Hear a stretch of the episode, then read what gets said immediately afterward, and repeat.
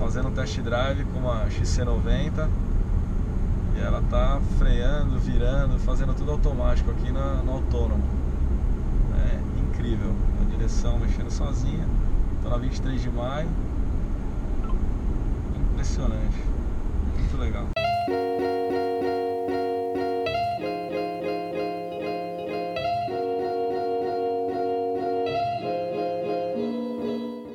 Conta quem é você, o que você faz dentro Ó, dessa coisa já tô ali, impressionado ó. com a velocidade ali É. no visor de caça, né? É Fantástico. Ali já tem uma projeção lá Você é um Volvo vidro. heavy user, né? É, eu fui eu dono de uma XC60, né?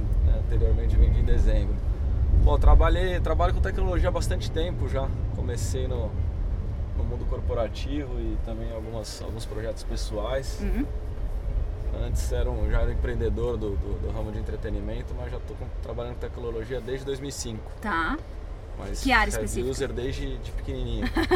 Muito bem. TI, TI corporativa, né? É, trabalhando no venda de solução de, de infraestrutura, desenvolvimento de software e já há uns cerca de 6, 7 anos Tá. especificamente com solução em mobilidade e também com uma plataforma de gestão de custos em telecomunicações, né? Mas um foco muito grande em mobilidade, que acho que é um tema hoje que está bem linkado com, com- também com veículos e com Sim. tudo mais, com sistemas autônomos e tem tudo a ver com, com esse lance de mobilidade e tecnologia. Não, perfeito. E você vai entrar daqui a pouquinho no- no- na experiência, né? Embora um heavy user de Volvo você ainda não tinha sentido, o autônomo, e a gente tá brincando assim que a primeira brecada a gente não tá esquecendo. a, a primeira brecada que, não, que você não vai fazer, É. a gente não esquece. A gente, na- no, no meu carro tinha tecnologia né, de, do City Safe, que já Uhum. fazia essa freada automática, mas não, não tinha essa tecnologia de, de autonomia, né, toda essa parte de câmeras, de detectar o- as faixas, e isso a gente vê, é bem, realmente é bem up to date, é um negócio bem novo, né. Ele já É, tá me dando faixa da velocidade da via ali, projetando né, É. a distância do carro da Isso. frente. Muito interessante. Na conversa que a gente teve ontem, você estava falando que é, durante várias vezes você vendeu tecnologia para empresas. Uhum. Né? Então, essas empresas, elas, quando essa tecnologia entrava, trazia uma inovação dentro da, da empresa. O que, que você percebe que é a maior dificuldade das pessoas em adotar novas tecnologias? Ah, acho que tem, tem, tem várias coisas, né? A primeira é do, do- do- Nem todas as pessoas estão tão abertas à mudança, né? Já sair daquela, daquela zona de conforto que ela está acostumada a viver ali. Algumas pessoas são mais resistentes. Eu acho que uma geração que, que, que já está dentro hoje do mundo corporativo, a minha geração, e até uma geração um pouco mais nova, já, tá, já é uma geração muito aberta à mudança, já nasceu Uhum. conectada, né? Está nascendo cada vez mais conectada, então a gente vai ver menos resistência à adoção de novas tecnologias, né? Mas é o principal lance é quebrar paradigmas, né? Mudar, tentar melhorar processos, né? Eu acho que tem um pouco às vezes de resistência da daquele lance do, do- da, da tecnologia substituir os trabalhos. Eu acho que eu vejo de outra forma, eu vejo mais como por novas oportunidades, né? De você desenvolver novas profissões e novas formas de interagir com, com clientes, com mercados, do que é, essa resistência. Então a gente vendia muito projeto de, de como as empresas estão mudando a sua força de trabalho através da mobilidade. Né? Então você aumenta muito a produtividade quando você entrega aplicações Uhum. para os funcionários na ponta da mão e não ele tendo, tendo que estar sentado numa mesa. Né? Ou voltando para recarregar Então, ou isso descarregar a informação. Exato. Isso aplica, se aplica a muitos mercados, né? Então, equipes de vendas, né? Que estão com, com, com o sistema de vendas agora na ponta da mão. Então, ele está tirando aquele pedido online, né? Então, se aumenta a produtividade. É, isso começou com, com a revolução do e-mail lá atrás, né? Uhum. Quando você deu e-mail para um alto executivo de uma empresa em 2003, 4, 5, lá quando surgiu o BlackBerry, é, você deu uma produtividade que ele não tinha antes. E logo começaram a vir as aplicações corporativas onde ele podia aprovar uma solicitação, onde ele podia. aplicações bem básicas, mas que visavam também au- aumentar a produtividade. Hoje você tem o poder computacional de qualquer máquina, está no iPhone 7, está no, no Google Pixel, está nos equipamentos de ponta, né?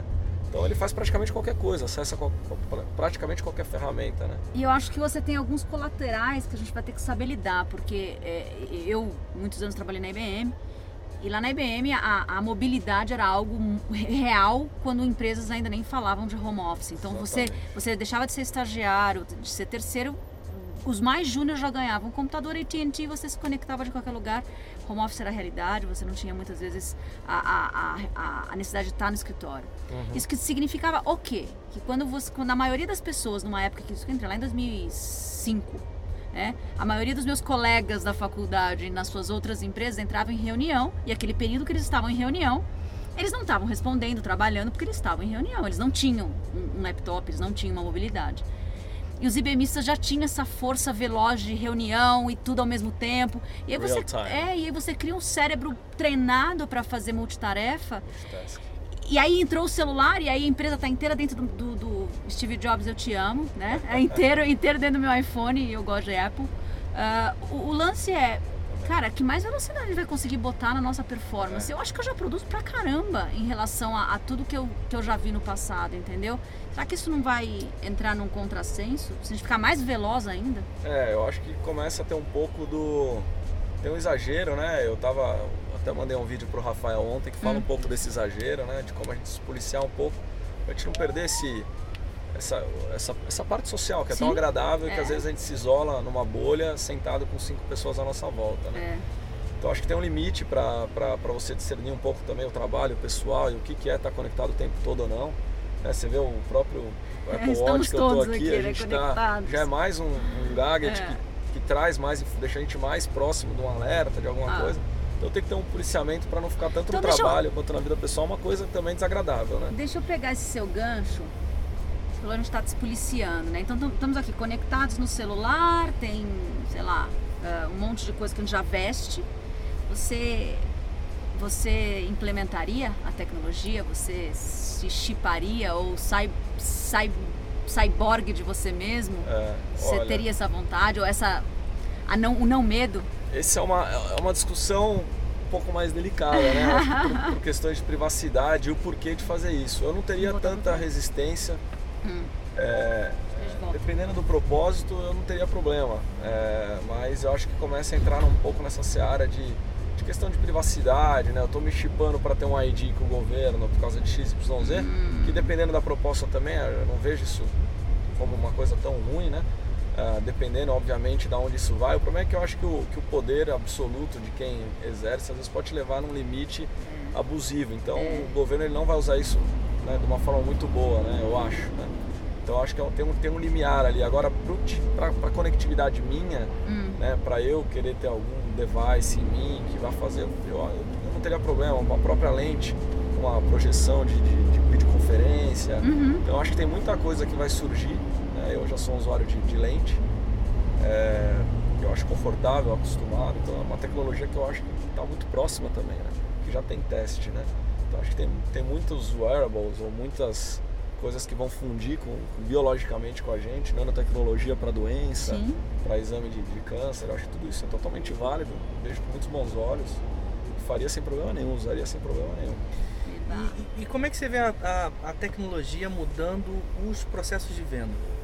Mas eu acho que já mudou muito, assim, né? Hoje a gente tem um, desde a organização da, da, da venda, né, da sua agenda, da, da, dos softwares, dos CRMs, eles estão mobilizados já. Né? Hoje eu saio de uma reunião, consigo atualizar um deal instantâneo. Né? Hoje eu, eu já saio de uma reunião marcando a próxima naquele momento. Então é tudo muito rápido, muito fácil. As ferramentas estão na mão. Né? Importa quem implementa e quem usa. Né? Saber usar o que está à sua disposição. Eu acho que esse é o desafio das empresas. Né? Uhum. Né? Porque a gente vai muito falar de tecnologia e o cara fala, pô, mas espera aí, como que eu uso tudo isso, né? Por onde eu começo a implementar? O que, que me agrega mais valor, né? Qual que é o ciclo de eu começar a adotar uma tecnologia ou desenvolver uma aplicação para otimizar minha força de vendas, né?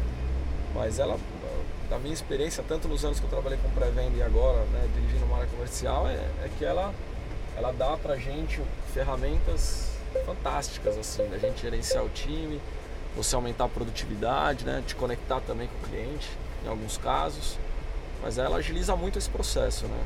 Acho que ainda estamos tá, muito plugados no, no ser humano como decisor, acho que isso não vai, é, ainda é uma das coisas mais importantes, né? Mas a, as ferramentas que existem à disposição hoje de tecnologia, elas dão um potencial, né?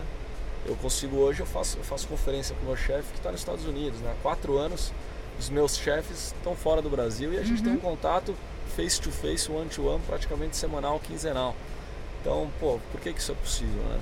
Você acha que a gente vai ficar mais transparente? A tecnologia é transparente. você comentou que você estava tomando café enquanto, enquanto fazia sua entrevista de consultoria. A gente vai misturar mais quem somos com o que fazemos?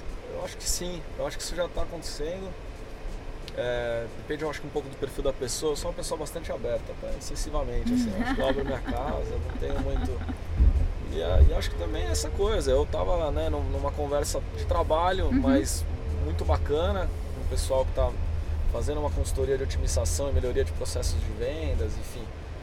E, e eu acho isso legal. E, e o lance, eu acho, vejo o home office com muitos bons olhos. Acho que a- algumas pessoas ainda têm que se acostumar com esse self, com essa cultura do americano, né? Uhum. Que acho que a gente já está muito melhor nisso, né? Do, do self-study, do self-empowerment, do Uhum. self-motivation, e você controlar melhor o seu horário, né? Você buscar suas metas sem Uhum. tanto micromanagement, né? microgestão.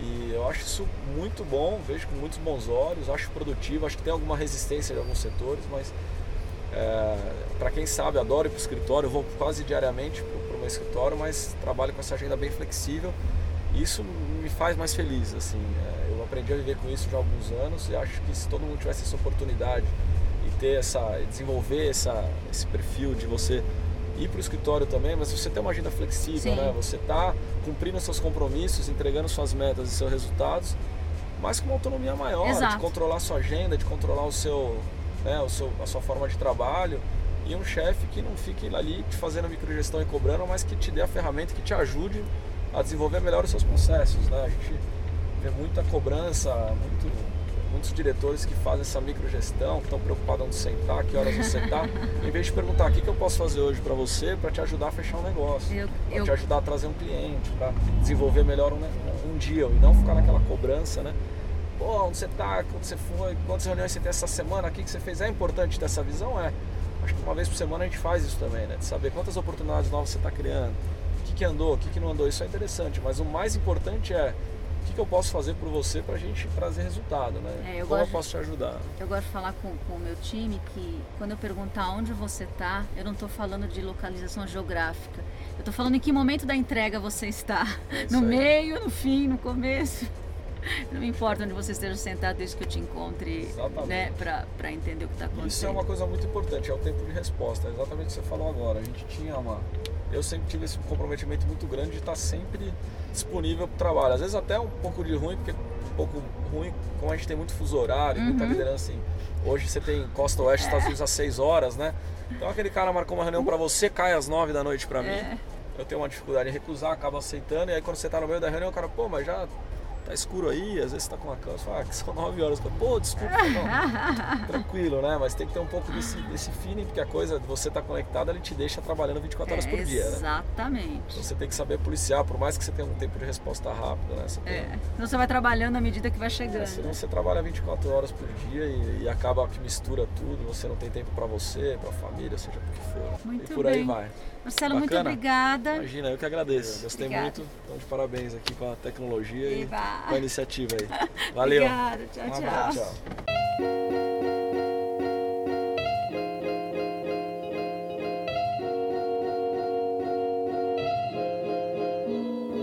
Ah, tá, agora vai em 50 por hora. Ele pegou. Pegou? Pegou. Ai. Incrível. É, você foi o mais fácil. Muito bacana. É, realmente é uma experiência. Você tá aqui, né? Mas ele É. tá dirigindo, você tem um pouco mais de flexibilidade para mexer no som, Uhum. para Aplica a direção.